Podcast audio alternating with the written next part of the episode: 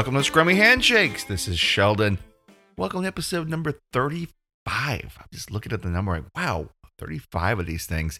And uh, just me this week again. We'll have Allison back before you know it. She's we've been talking about when she's gonna be able to join again, and I'm excited to have her here. We can start talking about some of the newer stuff. This week, I'm going to take you down another road of the masterclass. I'm actually getting really into these. Um, I'm loving watching how uh, the the things that get made during the technical should be made, and all the tips and tricks that they give. Those are really helpful. I mean, I'm all, learning all kinds of stuff. So hope you are too, and uh, happy to give you these little cliff note versions of them. So in this one, they actually it must have been this season when they went to more bakers because they have they do five bakes in this one episode in terms of the uh, number of uh, technicals they take on because there's two master classes. I think there's five bakes in each one. This one they have uh, a few things. Let's see, they do. Oops, where'd it go? Here we go. A treacle tart. And there's no particular order. They actually flip the order on this. That's how they announce them, though. The treacle tart, the rum babas, creme caramel, hand raised pies, and then Paul's infamous eight strand plated loaf or platted loaf. I guess it's spelled plated, P L A I T E did, P L A I T E D, and uh, but I guess it's platted in real English. Um, so what's been going on with me? Not a heck of a lot. Doing a little bit of baking yesterday, so I uh, took on uh, I wanted to make a pie. I, I have a lot of coconut sitting around. Don't ask me how this happened, but I had a couple coconut macaroon recipes that I wanted to make, and and I went. I bought some coconut. Then I went and bought more coconut, and and forgot that I'd bought other coconuts. So I had a lot of extra coconut in the refrigerator because uh, I'd opened them and not realized I had one open. And my wife's like, "You got to start using some of this. It's, it's gonna go bad, and we're gonna toss it." I'm like, okay, okay. So I remembered uh, a few months back, I'd made a pie. I made an apple pie. Actually, came out really good. I had extra pie crust. I'm okay. I love coconut cream pie. So I went about that little task last night. So how did it go? Well, I rolled out my pie crust. I put it in the in the uh, the glass uh, pie uh, plate that I have, and I went to blind bake it. I did. I had, I have pie weights. Now I bought this little pack of pie weights. They're like uh, they're, they're kind of stone, like uh, almost a ceramic, I guess you would say.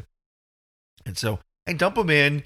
You know, I line my my pie crust with parchment paper because I don't want the, you know, I got to get these things out because you, you you blind bake for, I think it's like twelve or fifteen minutes, and then you you take the weights out and let them bake the rest of the way. Well, you got to get those weights out quickly, so they're you can't grab each one because they're hot, and so you have the parchment paper, and then, then you lift up parchment paper out and let it go. So my pie crust, it did something weird. And actually, ironically, in this episode, I learned a little bit, maybe um, not such an uncommon thing.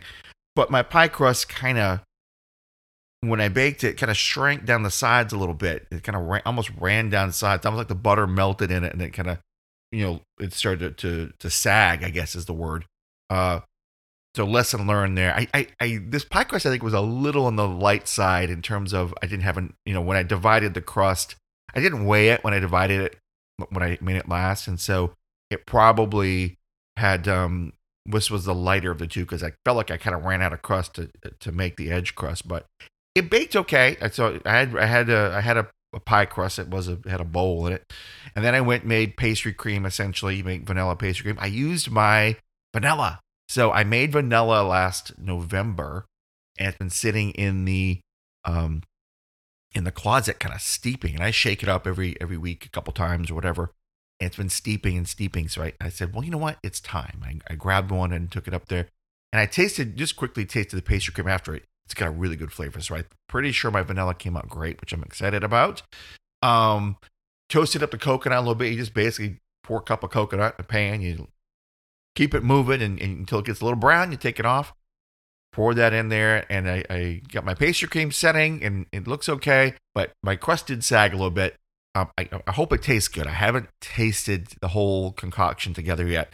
Uh, I gotta go get some whipping cream and put it on top. I don't do. Some people do meringue. I, mean, I think the recipe in, in my book um, talked about meringue on a coconut cream pie. I do not do that. I am definitely a whipped cream person when it comes to to coconut cream.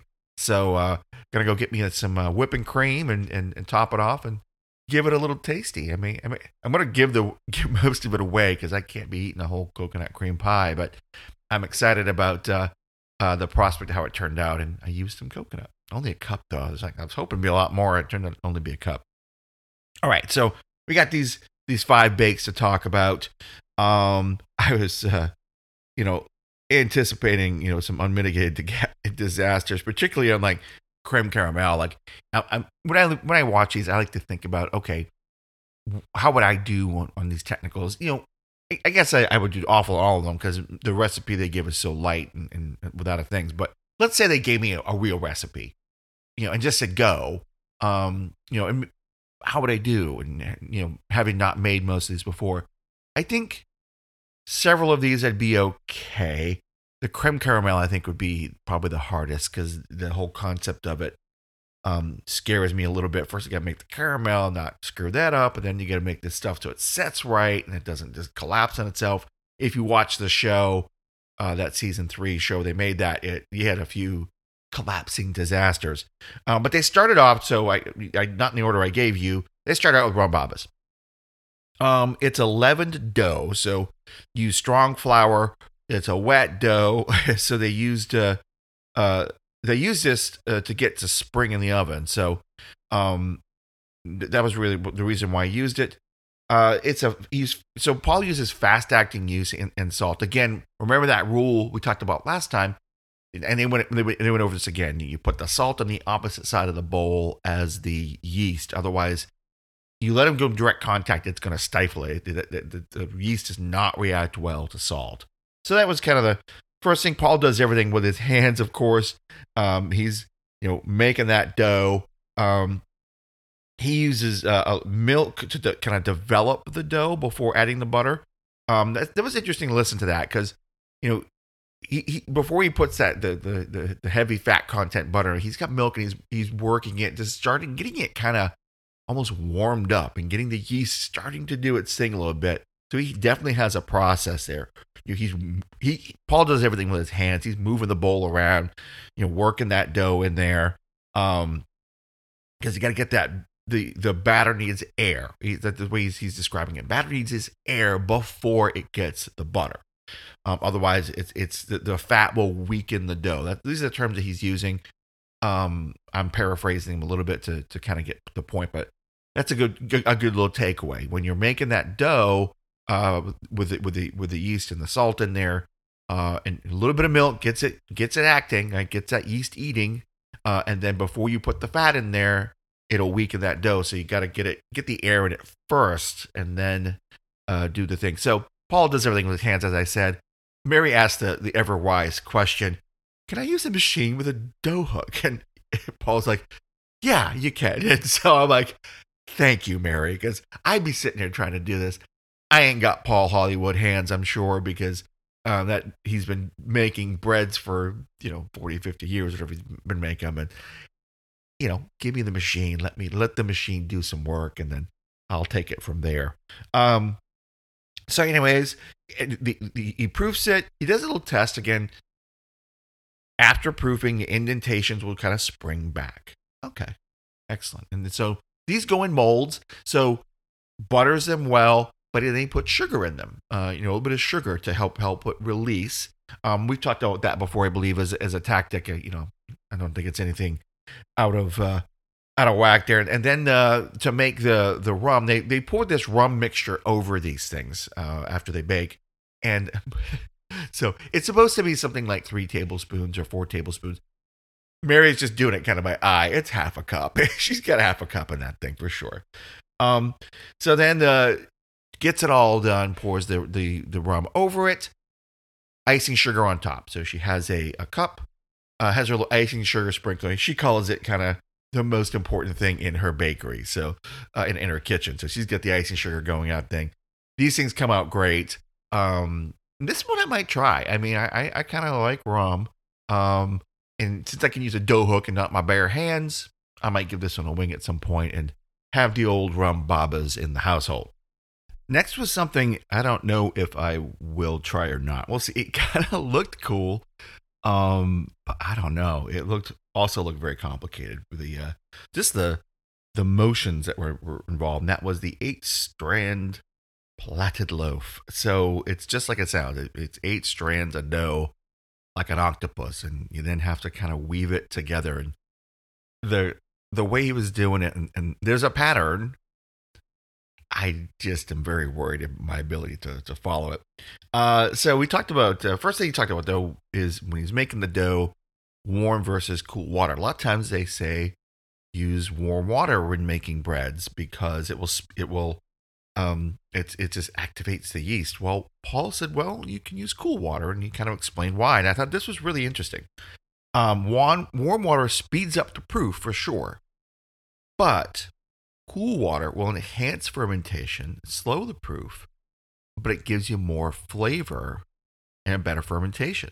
So that was interesting to me. I guess it's a trade off. If you want your proofing to, to, to, to, to move along quickly, use a warmer water, but you may sacrifice a little bit of flavor. So I don't know. I, I, I wonder what the, the reasons are for the flavor. I, I wasn't quite getting, I guess, I don't know. I, I, I really want to investigate that one more, but I thought that was an interesting statement. I, I, first time I've heard about using cool water to, to, to get your yeast going.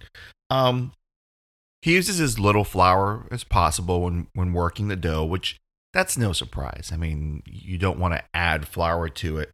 Uh, it will it will definitely slow your your rise and and kind of uh, make things um, not work quite as well. But he uses a ton of like olive oil. That's his thing. He's yeah, he's using a lot of oil. It got me also thinking about his work surface. He's got this. He has a wooden work surface. Um, I have a granite countertop. I'm, I'm just thinking to myself as you know, if I want to do this, like the amount of the, the oil thing freaks me out because getting that stuff everywhere and uh, is it gonna ruin my countertop? What's it gonna do? I mean, it's, it's so much oil. I mean, maybe I'm. This is my inexperience showing. I'm not really sure. So I'll probably have some kind of work surface that I'm gonna have for for making things like this, so I don't worry about having to replace my countertops or whatever. My wife would not be pleased with that one. Um, he had a great lesson on kneading in this one though. So if you want to get the Paul Hollywood, how do you knead bread? Watch this episode. You'll see his motions, his the way he uses his his hand to stretch it, and then the fold over. It shows his whole motion how he kneads bread, and he made it very clear. Everyone has their own way of doing it. He has his. It's tried and true for him.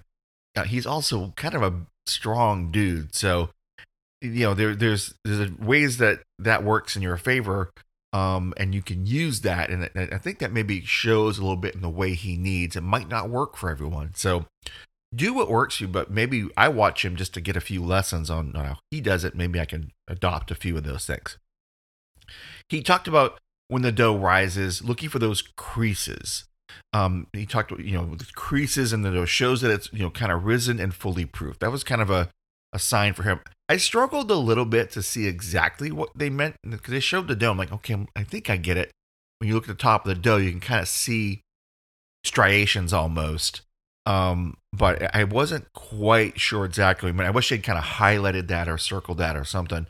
Um, I, am an engineer by background, so I like precision, and so learning some stuff from him might be better with graphics. Um, talked about rolling the the braids. So that was you know an interesting thing where you you cut the dough, making sure it's equal, right? You you roll it out kind of in a, in a, in a log. You cut it right in the middle, then cut it in the middle again, cut it in the middle again. You could do some weighing to get it kind of precise, you know, little chops off and add it to other other balls. Um, when rolling it out, though, you start in the middle, knocking out air pockets as you go. He's, he's looking for those air pockets and knocking them out so you can keep that bread structure. Um, you, you, you know, again, don't want a lot of flour when you roll this. You want this dough to stay pretty sticky when you're rolling it out. Uh, because the, the biggest reason being you need these braids to stick together. So when you're taking these these strands of dough, you're rolling them, you know, braiding them into something. You need those things to stick. Otherwise, your whole loaf is kind of kind of kind of fall apart. So you have to be careful. Don't use a ton of flour here. You know, despite the ease of working it with more flour, you don't want to add too much, you're going to end up in trouble. Um, okay, so just the braiding itself, that's the one thing for this whole thing, I got confused just even watching Paul do it. You know, there's there's one move at the beginning, and then you repeat a pattern. I don't know. Uh, it just I see a sense of this. I'd probably just kind of try to get it best I could. I'd have to have the pattern written out and kind of. There's a number pattern, so I guess you kind of know, but it's he pulls it all the way over. It goes, it goes under three, over one, and blah blah blah blah blah. And I'm like, I would, I see myself, you know, going sideways with that one. I think a lot of people did. I think you can get it pretty darn close. So by, you know, thinking you're doing it right, and and it'll look it'll look pretty nice. But he had it looking like a perfect perfect braid, of course, right? Trimming it up, flipping it over, and makes a great crusty loaf. He brushed it, you know, brushed the top of it with, with the uh, I believe it was egg whites uh, uh, or whatever, um, or egg wash, excuse me. Um, looking good. I mean, it was it was a it was a lot of great little lessons in, in that particular one on the making of uh, of bread, and, and so I kind of like that. Now we we don't always get to see those details. All right, next one, treacle tart. Um, not one that we do much in the state. We do tarts in the U.S., I guess, but I don't recall the treacle tart. Apparently, it's a British classic. Um, it's kind of like a, a got a uh, you know a tart shell, obviously, but with a filling in it that's kind of like a sugar butter based filling by the looks of it. With with you, you and you make fine fine breadcrumbs and you kind of weave that into the actual filling um, to give it kind of the structure and texture. Um, short crust um, is kind of like what's made with it. Now, this is a, again a trick that I've I've seen before. Mary talks about it a heavy baking sheet in the oven to preheat. Um, I'm thinking, you know, for me, I like to sometimes use a baking stone.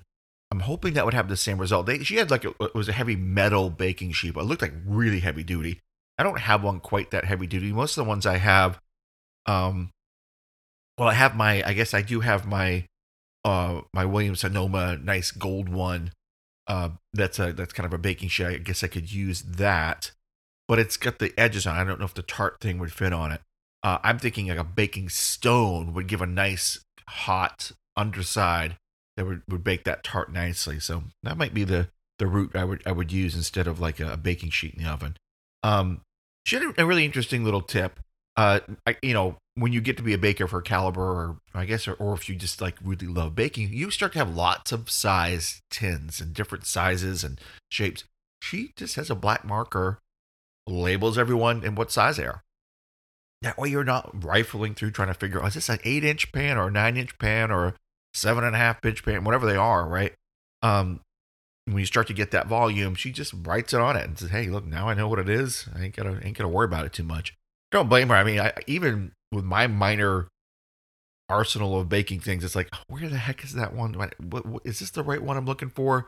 I don't know. Because yeah, sometimes a recipe will call for something, like you'll, you'll use a nine inch brownie pan. Is this an eight inch or nine? Like, where's my ruler? You got to go figure it out. Just write it on it. Um. So this is this was a good one here. Mary. Uh. Again, it's like Mary versus Paul on using the hands. You know, you know, Mary's starting to make these ingredients and putting in, in, into the the food processor. Paul's like, I really like to just get my hands in it, and, and Mary's like, well, I like a machine. Just I can do other things. you know, it's like she's like, I still get the feel for it. I can I can listen to the food processor and know when it's done. I'm like, okay, so that's a a skill. Uh, I certainly cannot. Um, I definitely have to watch things, but and I get both philosophies. I mean, getting your hands on it physically on the doughs and and the and the things like that. It's probably really good to kind of understand how these things work, and when you start to actually feel differences in texture and changes in gluten forming and stuff like that. Uh, just making the pastry cream I made last night, I could definitely start to know when it was beginning to set. Like I, of course, I wasn't using my hand; I was using a whisk, but you can feel that difference in uh, viscosity happening as it thickens. And so, I totally understand it. But I'm with Mary. Like you know, when you have these tools that allow you to do other things, I like to to do that because I don't like to spend too much time making stuff. I mean, I, I appreciate the the process. I don't like wasting time because I can always be doing something else or, or, or learning something else. And so I kind of uh, philosophy when you have these weapons, use them. Um, I I was. This is a curiosity question. Maybe if one of you know this, you know, send me a note on either Instagram or um, you can you can send it to Scrummy Handshakes um, at gmail.com, whatever whatever works for you. Uh, short crust. This is you know what is why is it short? I don't know. I don't understand what the short is means. I'm thinking maybe it's the crumbly nature because it, you, when you pull it apart, it, it doesn't stretch. It's not long. It's short. I don't know. I, I never understood the, the the meaning of a short crust. Um, so if you know that, I, would love to. I guess I could. You know, I could I could Google's it, um, but I'm not going to Google's it. I, I want. I like to to know from people. I'm curious if anyone actually knows it. So let me know. I'm curious. When she makes this this uh, filling, uh, breadcrumbs. So she has a food processor. Um, one to two day old bread um, is definitely what you want to use. You want to be able, to, you want to crumble, you want to have that dryness to it, so it will crumble nicely. Uh, tr- don't use fresh bread if you can help it. Um, it's not going to do the same thing. It's it's going to stretch more. It's going to not give you that fine fine crumble like you'd have with a with a day or day or two old bread. Um, now on this treacle tart, you have the crust, and then you have a, a nice lattice on top.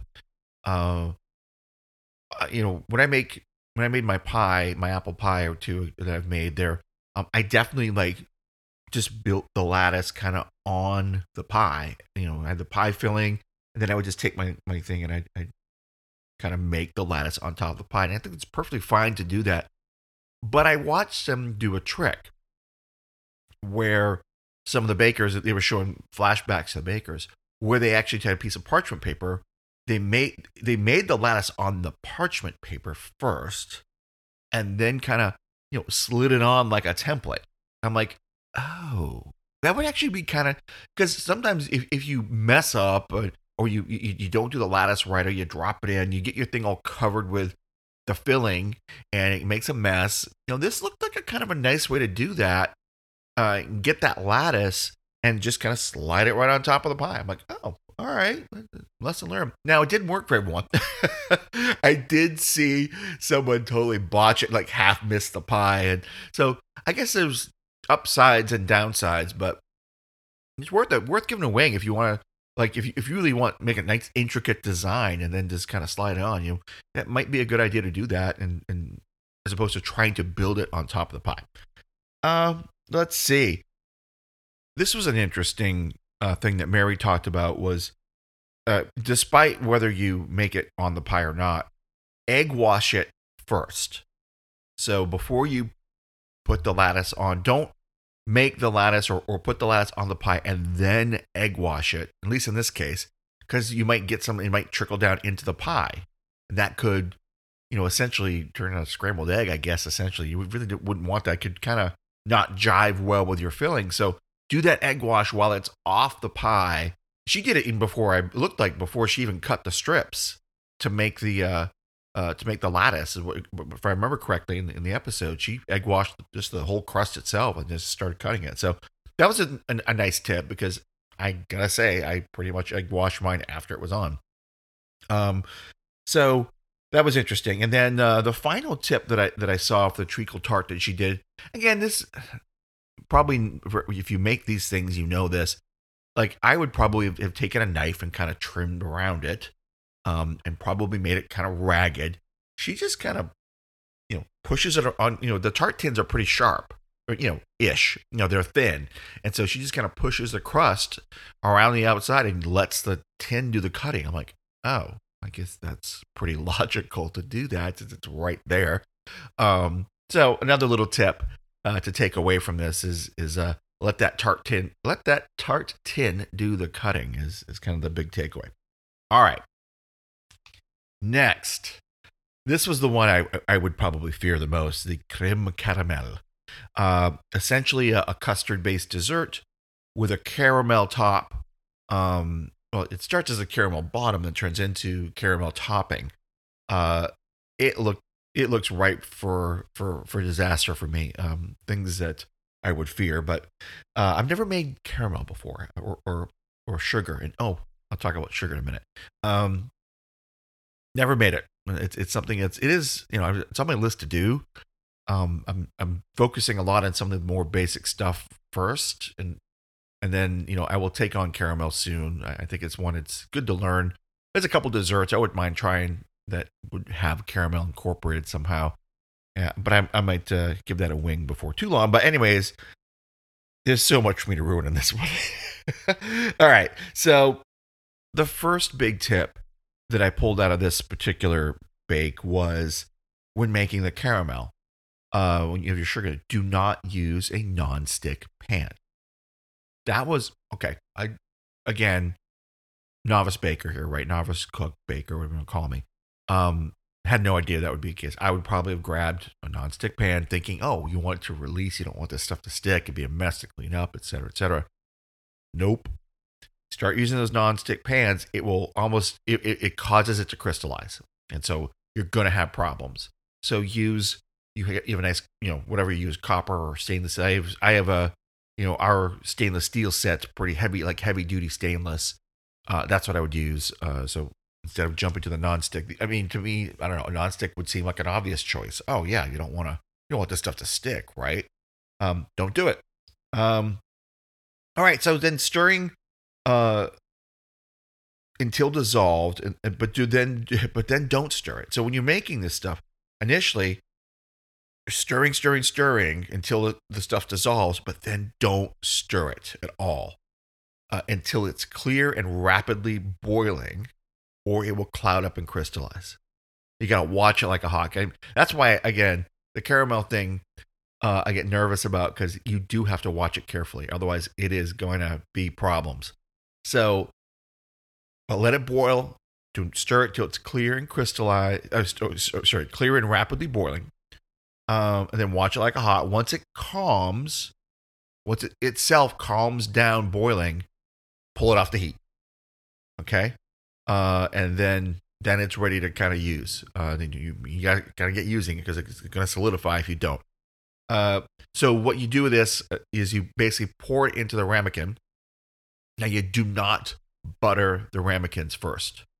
There is butter involved with the ramekins, but don't do it before you put the caramel in. Uh, reasons for that is that again that butter will not react well with the caramel. Um, it, it just you don't want to do that. So get the caramel in there, let it kind of solidify up. Um, then you're going to butter the rest of the ramekin. So for the for the custard is okay. Another big tip that I took away uh, on when you make the caramel, cleaning the pan. You know, if you're not using a non-stick, of course it's gonna be sticky.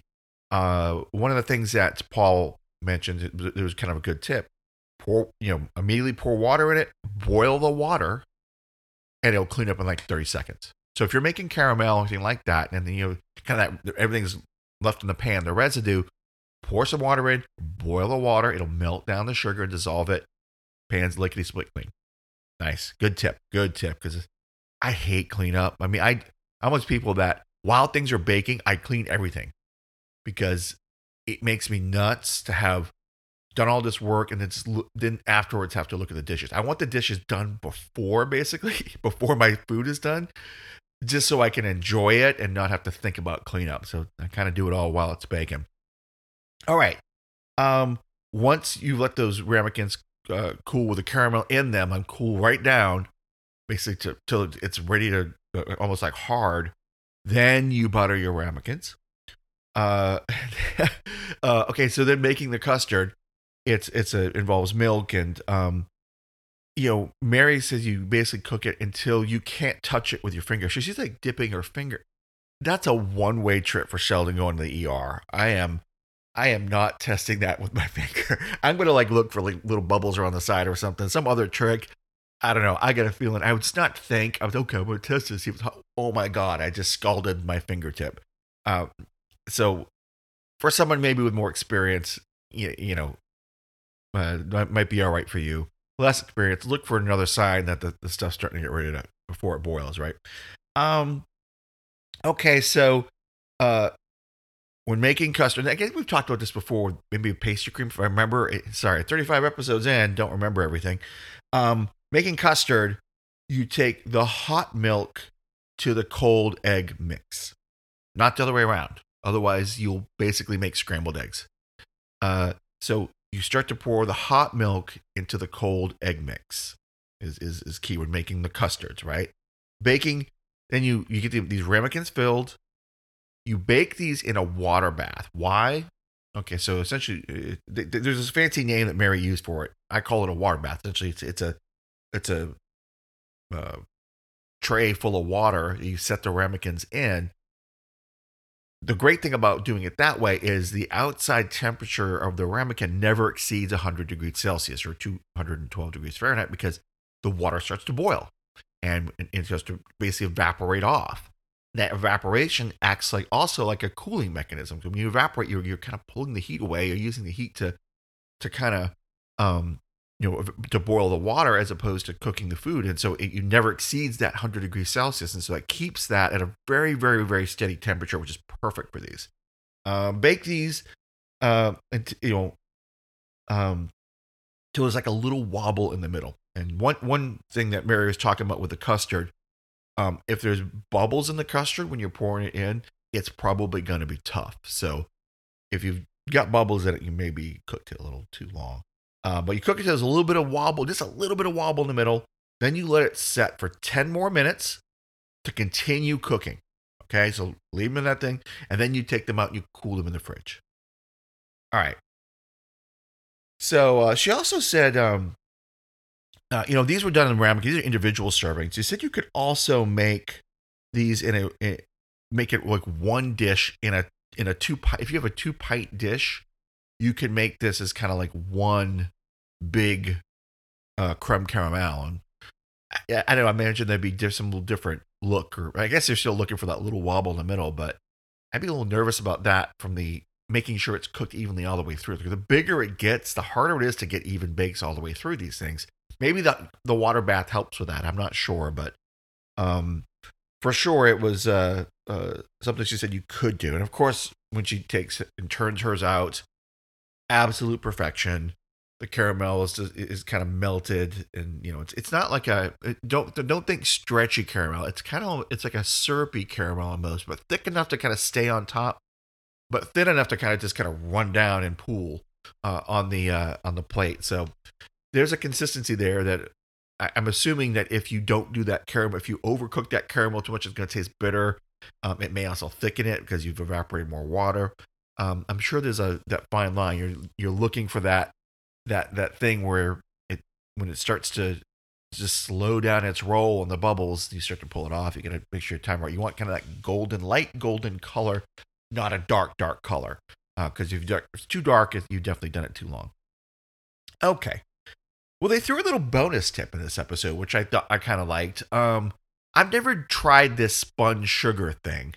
Um, one, again, I get a little nervous about things that require me to sling hot things around in the air. I don't know. Call me crazy.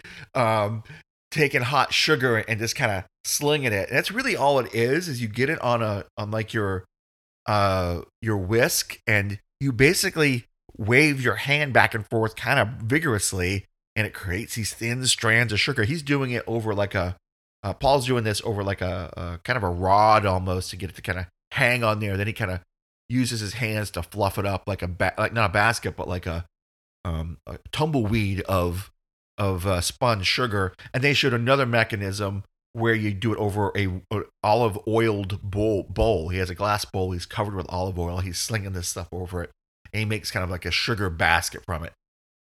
I really he does over he calls it a steel. Essentially what it is, it's basically a plate of steel. It looks like a looks like a baking sheet almost. And maybe that's what it is. But he's doing it over that. I am sure that stuff is going to get on things I don't want it to. So I would probably almost want to do that in the garage or something. like get or or set up like a, a a kill room with plastic wrap everywhere, uh, like a Dexter, and just kind of sling that caramel around in that, as opposed to trying to do it in my uh, my kitchen that I, I don't want to ruin. Uh, but again, I'm sure it's I'm overthinking it.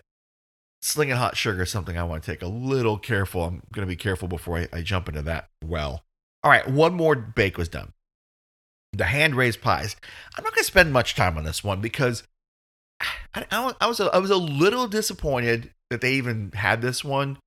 Uh, I guess you know it's it's it's a different season, but essentially the masterclass it was almost the same as the pies they made kind of the previous year. Um, and what they did like kind of it was the I think it was pork with like the egg in the middle, right? Well, this one was kind of chicken and bacon and apricots or apricots as they call them. Uh, the the the bacon is, is similar. It's a hot water crust. What was different about this one was the way he formed the crust. He had something he called a dolly, which essentially it looked like a a wood pestle. Imagine like a mortar pestle, like you're crushing something in in like a stone uh, bowl or something. It kind of looked like the pestle, but but bigger, uh, or maybe around the size of a soup can, right? It had kind of a handle on it. He called it a dolly. I, I, that's something I've heard of, um, and I think most people, even the ones that on the show, had not didn't know what those were. I've never seen one of these in my life before. Now that's what he used. We covered it with basically with olive oils to make sure that it was, it was, the stuff would slip off it. Um, during the show, a lot of people had issues, even though it, it didn't show whether they oiled them or not. I think they would have, but who knows, right? Uh, but a lot of people were having trouble getting them off, and it looks like they baked. You know, when I looked at Paul's, it looked like it was kind of just partially baked. Um, you know, they kind of form. They make this hot water crust just like the last episode. I'm not going to talk about make that again. It's pretty much uh, the same. Um, now he, he he forms it up and said, "Don't make it too high, or else it'll sink on it. You know, it, will it'll run down. It, will kind of melt like like my pie crust basically did today. Um, uh, it'll run down, start to sag a little bit." Mary actually had a really interesting tip um, about about releasing, but actually, let me back up a little bit. She had a tip said, "Hey, when I make these, I don't use a wood thing like this. I use a jam jar, like a you know a, a cylindrical jam jar made of glass, essentially." Then she says, "If I have any problems with it sticking, I fill it with hot water. It kind of melts the lard a little bit, and then they pop off." And, and Paul's like, "That's a really good idea." I'm like, "Yeah, that is a really good idea." I also was wondering if we went with that philosophy of using the jam jar these pestles had like a little handle on top, and I don't know if you could do it with these. It'd be a little precarious. So, but the jam jar, it'd be very easy. If you flipped the jar upside down, so that you know the like the the bottom of the crust was kind of exposed to the top, and everything was kind of pointing down, they wouldn't sag, or they'd sag. A, a, uh, you know, they'd pull the other way. And as long as you have a, a reasonably strong crust, um, it's not going to droop down. It's it's it's gravity's working in your favor at that point. So I wonder if that work. My only concern would be, I guess, you, your crust isn't against the pan at that point, the bottom of it. I wonder if you would over bake it, um, but you aren't baking it the whole way. You're just kind of setting the crust. You're getting it kind of half baked. I wonder if that would work. I don't know. I wish I wish someone had tried that, or or um, or maybe someone did. They didn't show it, uh, but I thought that would be an interesting take on trying to do that. Uh, that was really kind of the the the, the big one uh, takeaway for me was that jam jar trick. Um, so I don't know. I thought everything else was pretty straightforward. Uh, they talked about again adding the gelatin. Everyone was having issues with the gelatin kind of leaking out. Um, I don't know. I mean, I would have just you know, you don't put the gelatin until the thing is completely cooked. Just wrap the whole thing in like saran wrap, and gelatin's not going to leak out. You basically you know, made it leak proof. It seemed like everyone was leaking. Would just wrap it saran wrap. That'd be my fix, I guess. No one seemed to do that, and I was curious as to why they didn't. Um, you know, because again, sometimes this stuff you can have a pinhole or something in your in your in your pie crust. Just just wrap it up. But who knows? Not my not my circus, not my monkeys. Um, the other thing, okay, so this is another weird weird thing they mentioned, and I know they do this for safety reasons. You know, they mentioned it for safety reasons, but I didn't understand why it mattered in this particular case. They were when Paul was cutting up the chicken and the and the bacon, and then the apricots. They said the like the announcer voice, you know, like the eye in the sky kind of thing says, always use separate cutting boards when when cooking when cutting meats and vegetables or whatever. I'm like, yeah, I, I get that, but you just put them all together in the pie. So I don't think in this case it matters. If you're cooking everything to, together, like this, I don't think it matters if you cut them on a separate board. I wasn't quite understanding. Maybe I'm maybe there's something different about it, but you you're maybe you're when you cut the the meats and maybe you're getting it inside. The, I, I didn't understand it. I, I figured if you're just mixing them together right after, anyways, you can use the same board. It didn't, it didn't seem to make a difference to me, but maybe I'm wrong on that. Uh, it, there might be a, a nuance here that I'm missing, but I, I didn't quite get it. I get it if you're just cutting the vegetables and then eating them raw or going somewhere. Of course, right? Absolutely different cutting boards. You're just throwing them together in the pie, anyways, and cooking them. So I don't know, wasn't quite getting that one at all. Um, anyways, the um, the pies again uh, looked looked really good. Uh, Paul, no, okay, so when they my only beef, no pun intended, there's no beef involved, anyways, was that Paul poured his jelly and let them set overnight. Okay, well, that's not fair. I want to see what it looks like in the time you gave the bakers.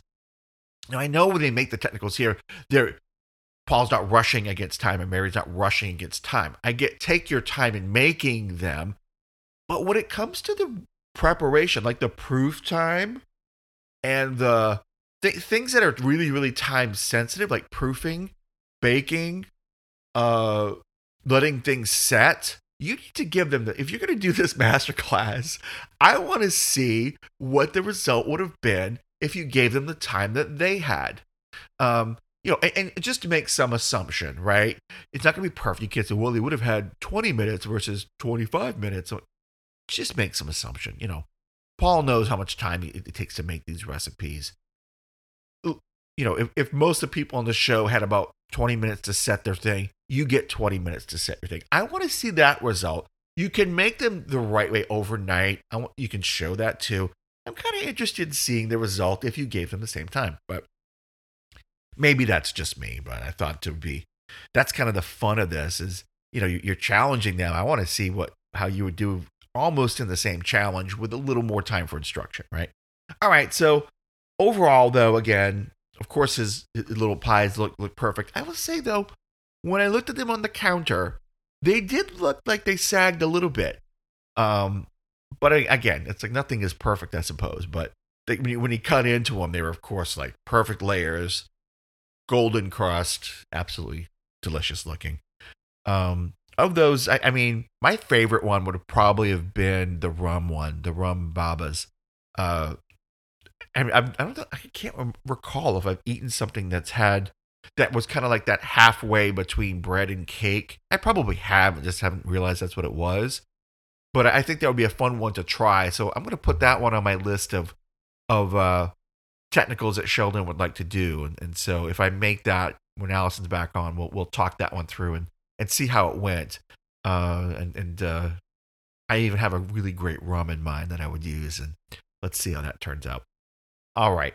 Well, I hope you enjoyed talking through this episode with me. I think uh, these master classes, I just say, if you're if you're you like to learn, uh, definitely go check them out. Um, you, or you can just you know check them out with me while we uh, do these solo episodes when Allison's away.